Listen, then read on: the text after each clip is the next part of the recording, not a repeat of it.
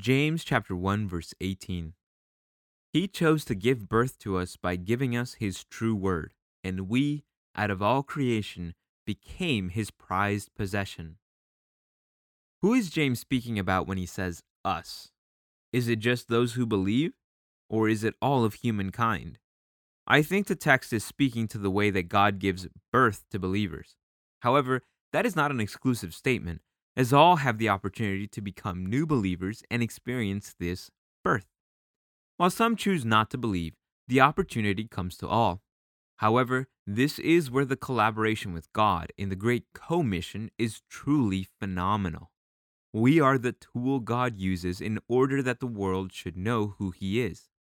We are often that great revealing, that great apocalypse the world sees of God. What is your most prized possession? If you have kids, it is probably those amazing creatures you are blessed with. It might be your spouse, or it might be something you worked hard in order to be able to own. God sees us as his most prized possession, and this should be something we understand. It gives us identity and it gives us purpose.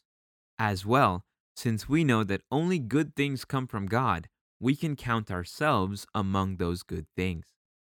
If you have ever felt unworthy of God's grace, if you have ever felt that you were not good enough to be loved by others, take comfort in the fact God sees you as one of his most valuable possessions. He loves you and would not give you up. But how are we born? According to the text, it is by giving us his true word.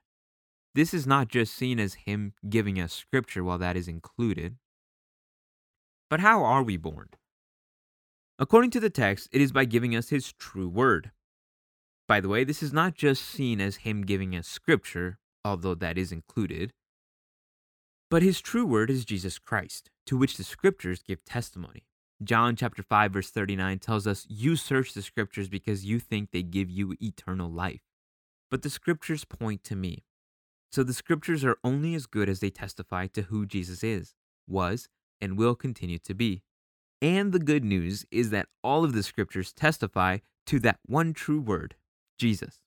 Remember, if you are going to scripture in order to simply find yourself, you are missing the point.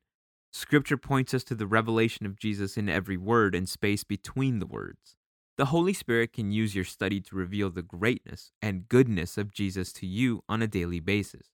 But you have to be willing to put aside your bias and your insecurities to see Jesus in every word. I like to call this chasing Jesus through Scripture. What are you looking for when you go to Scripture? Is it a greater revelation of Jesus? How can you use that which you find out about Jesus to help you in your everyday life? What is the most profound truth you have found about Jesus? Write it down.